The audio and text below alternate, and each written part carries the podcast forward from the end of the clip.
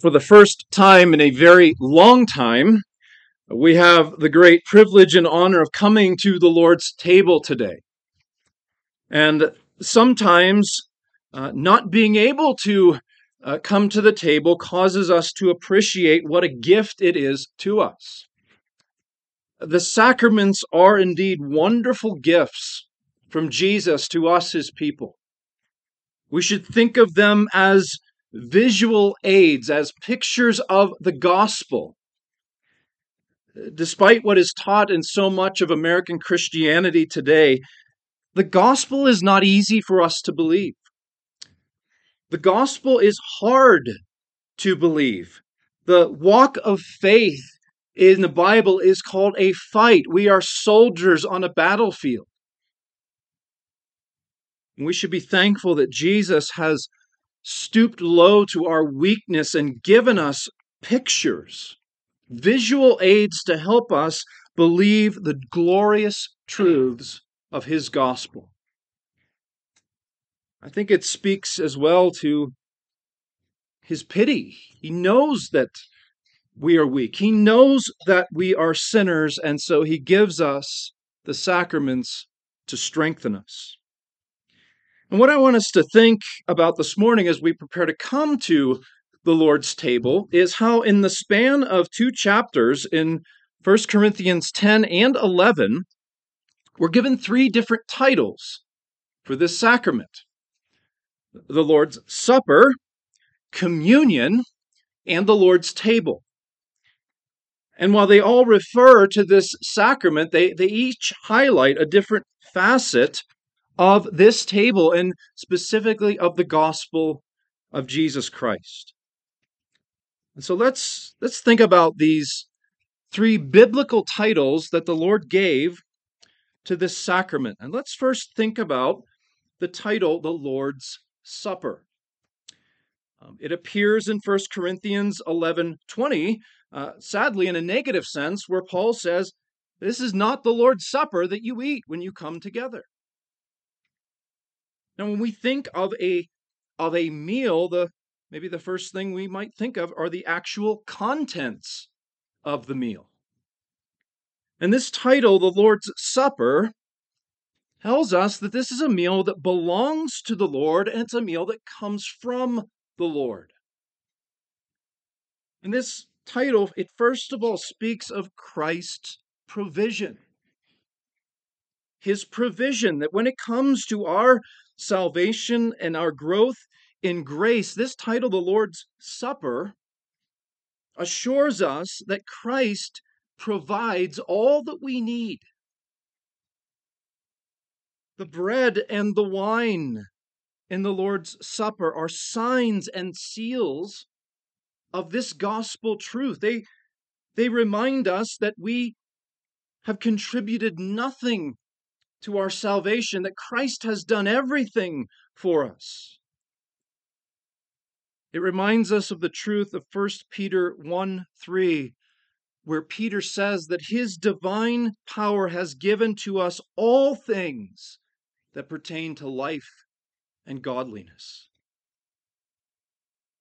It gives us confidence that Christ has done it all.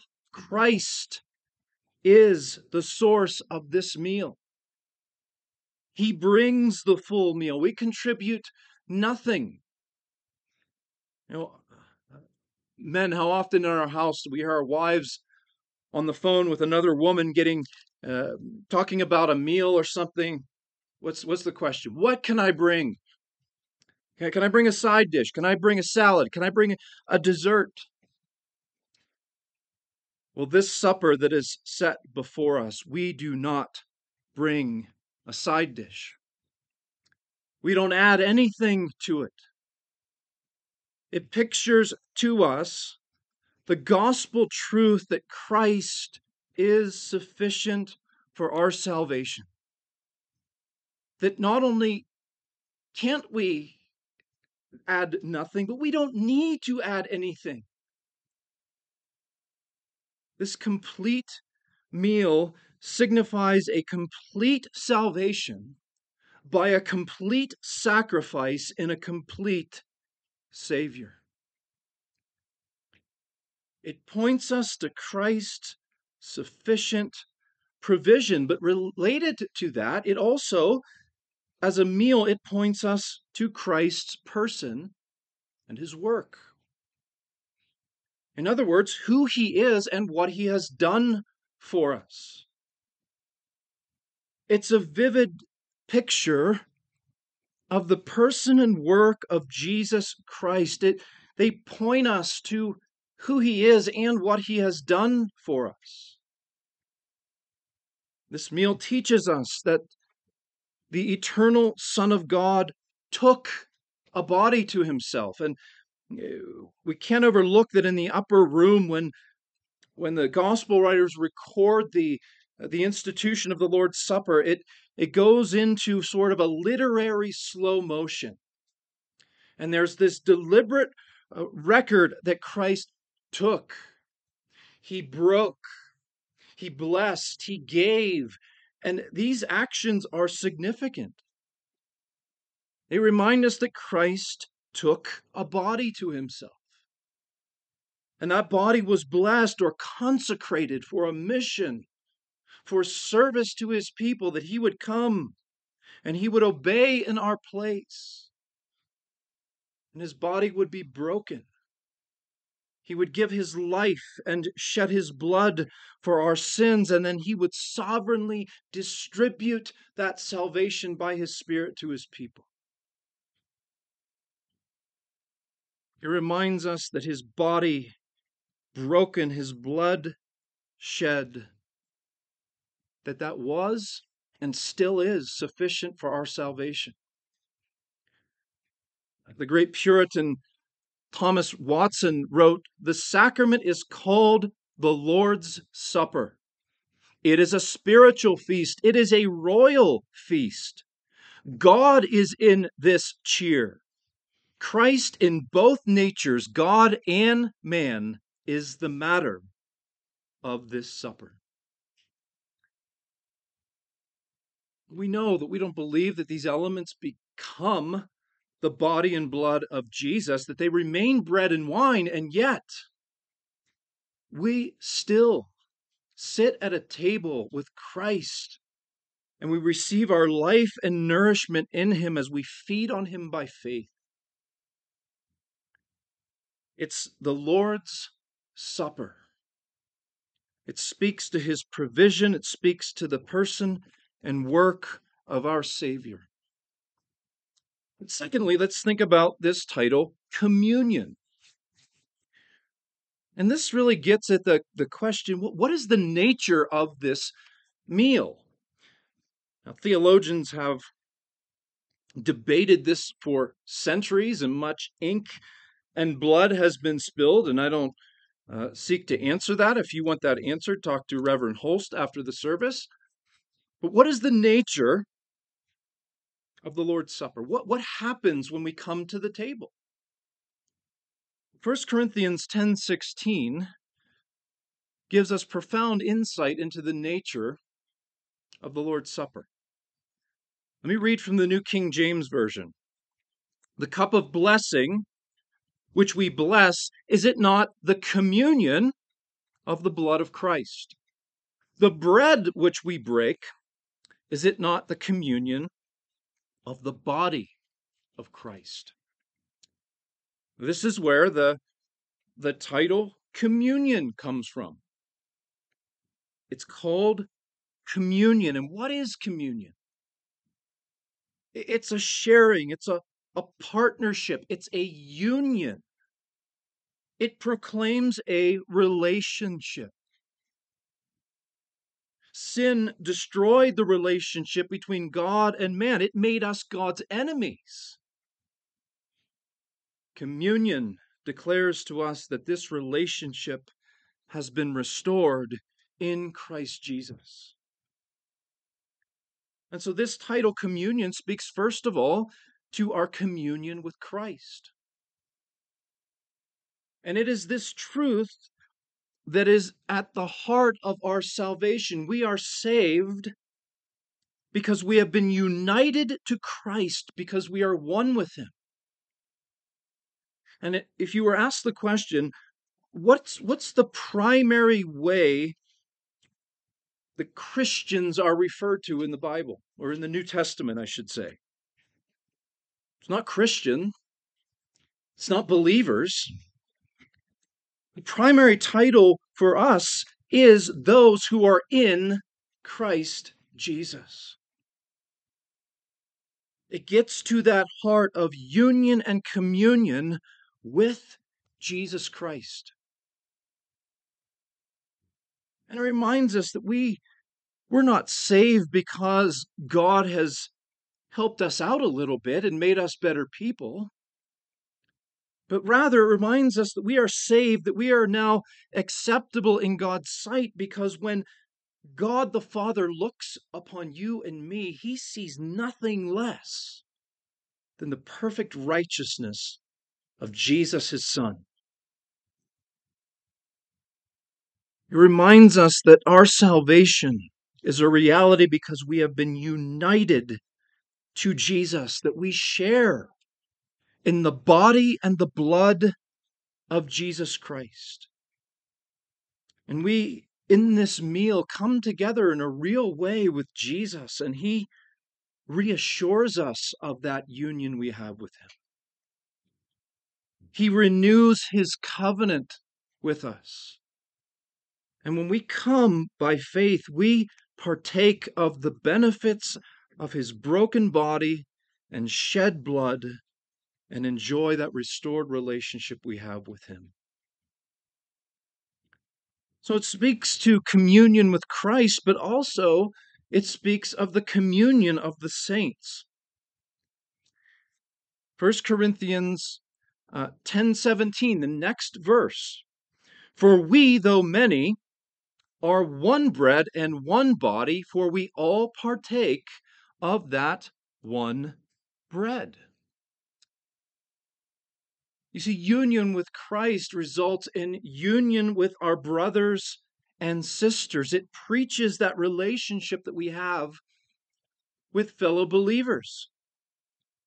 But the union we have with Jesus results in a deep union with our brothers and sisters. And we're, we're coming up next in our study of the, the Westminster Confession to chapter 26, which is entitled The Communion of the Saints.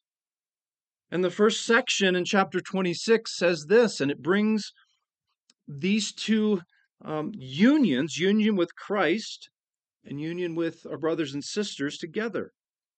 It says, All saints that are united to Jesus Christ, their head, by his Spirit and by faith, have fellowship with him in his graces, sufferings, death, resurrection, and glory.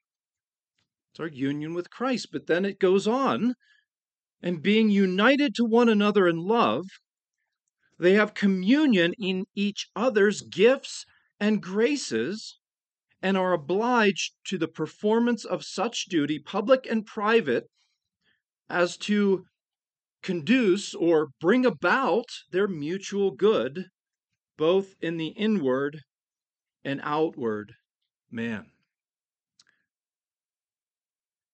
I think this is this is important for us as American Christians, wherein uh, we live in this individualistic society.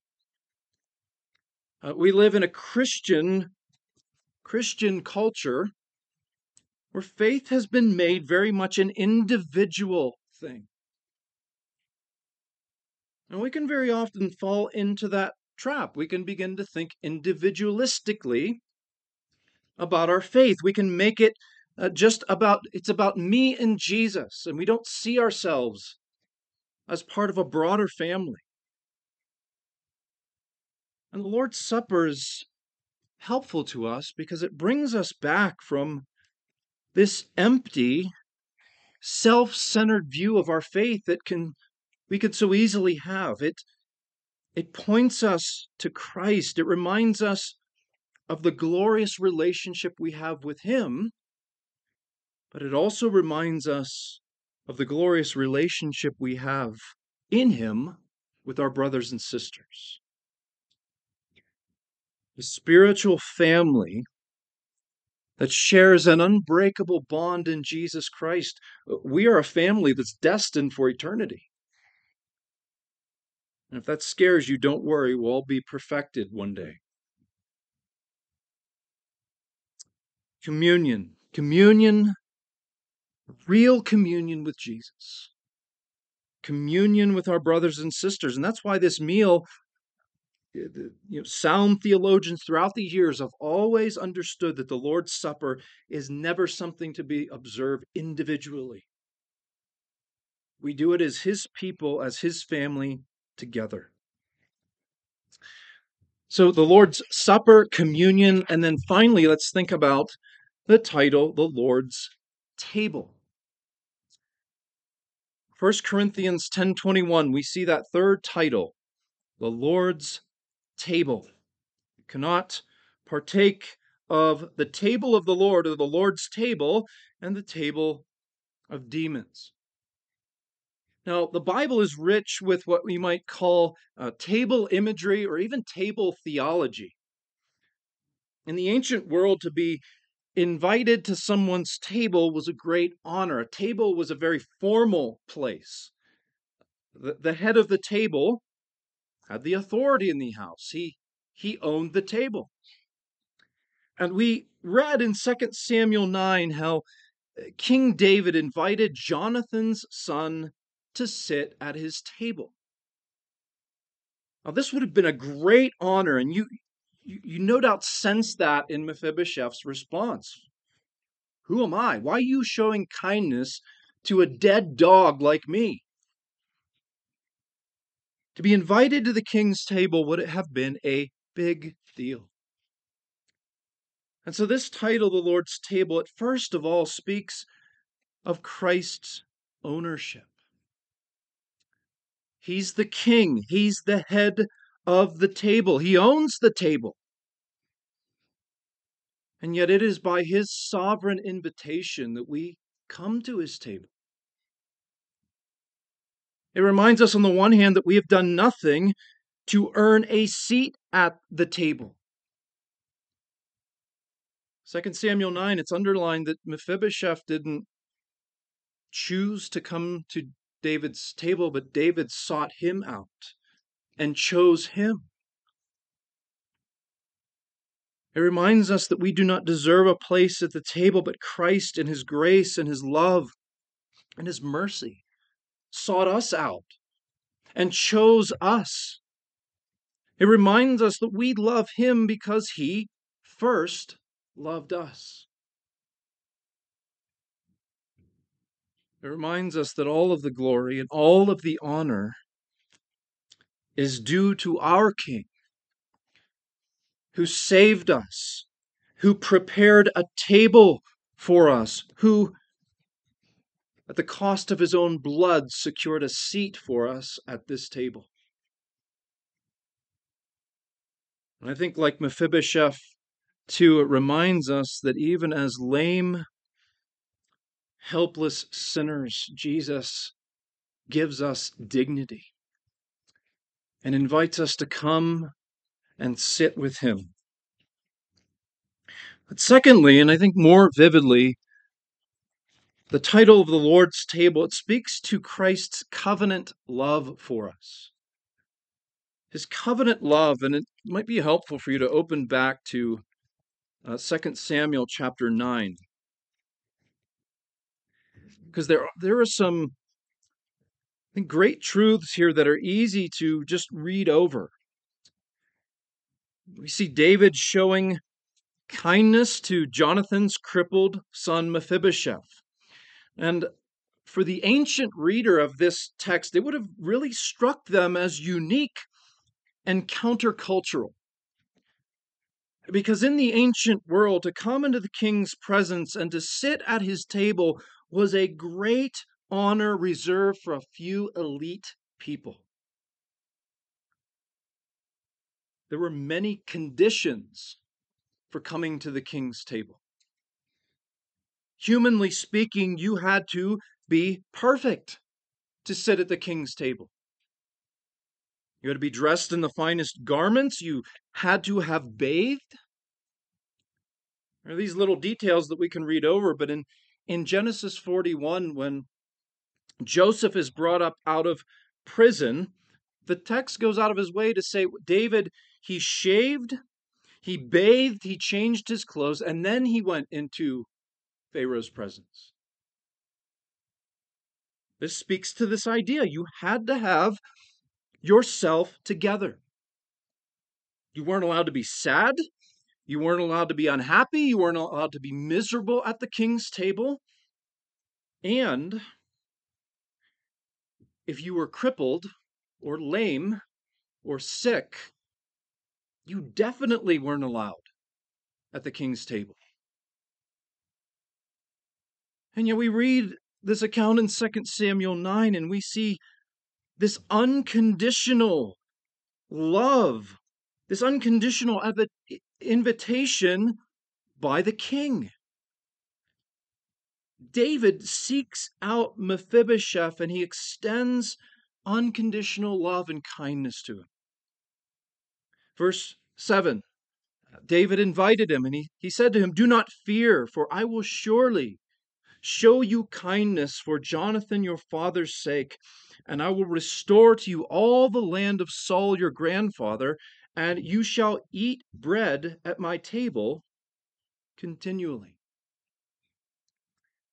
The text underlines just this the abundant way in which David the king blessed Mephibosheth. And I pointed out to you that it's no coincidence that twice in this passage it's mentioned that Mephibosheth was lame or crippled in both his feet. That's telling us here is someone who should not have been allowed to sit at the king's table. Here's someone who didn't meet the conditions. And David not only invites him, but the text says that he ate at the king's table like one of the king's sons, and he ate at the king's table continually.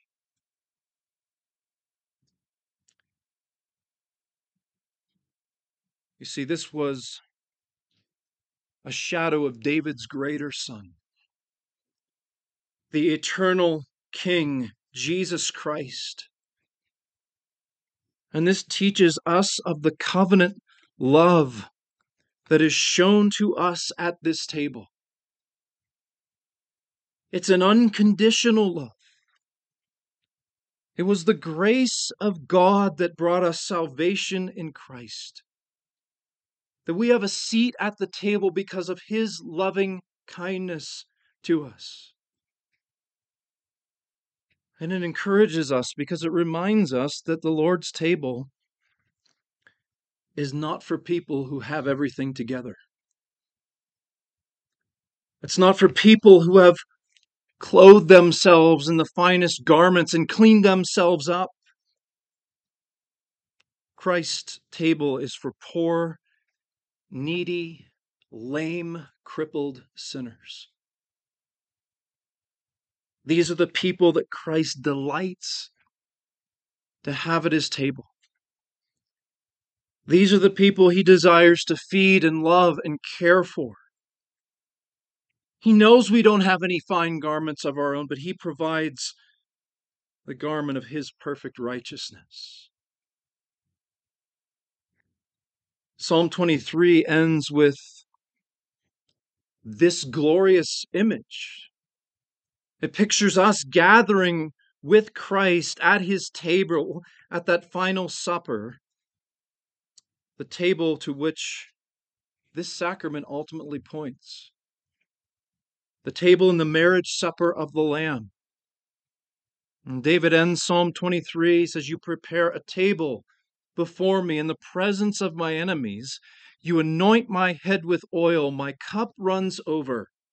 Surely goodness and mercy shall follow me all the days of my life, and I will dwell in the house of the Lord forever. Friends, the gospel is hard to believe. And it's hard to believe because it is such good news. And this sacrament is designed by our God to help us believe it.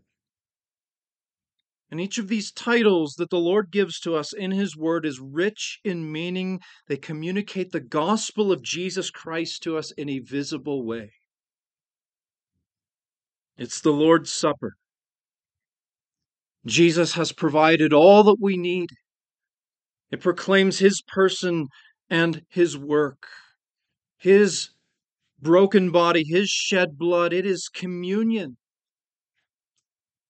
It proclaims that relationship that we have with Jesus and with his people, and it is the Lord's table. It's a table owned by our Savior, but a table that he invites poor, lame, needy sinners to come to, that we might be ministered to and have our faith strengthened, and have Christ, our great King, renew his covenant love to us. Let's pray together. Lord, we thank you that you have, even in this world, prepared a table before us in the presence of our enemies. And though we are not yet with you in glory, Lord, we, we look forward to that day when we will dine with you, the marriage supper of the Lamb. In the meantime, Lord, we pray that you might apply these words to our heart that you might use this sacrament to strengthen our faith. Lord, that we might see the great God and Savior that you are and worship you and follow you. We pray in the great name of Jesus. Amen.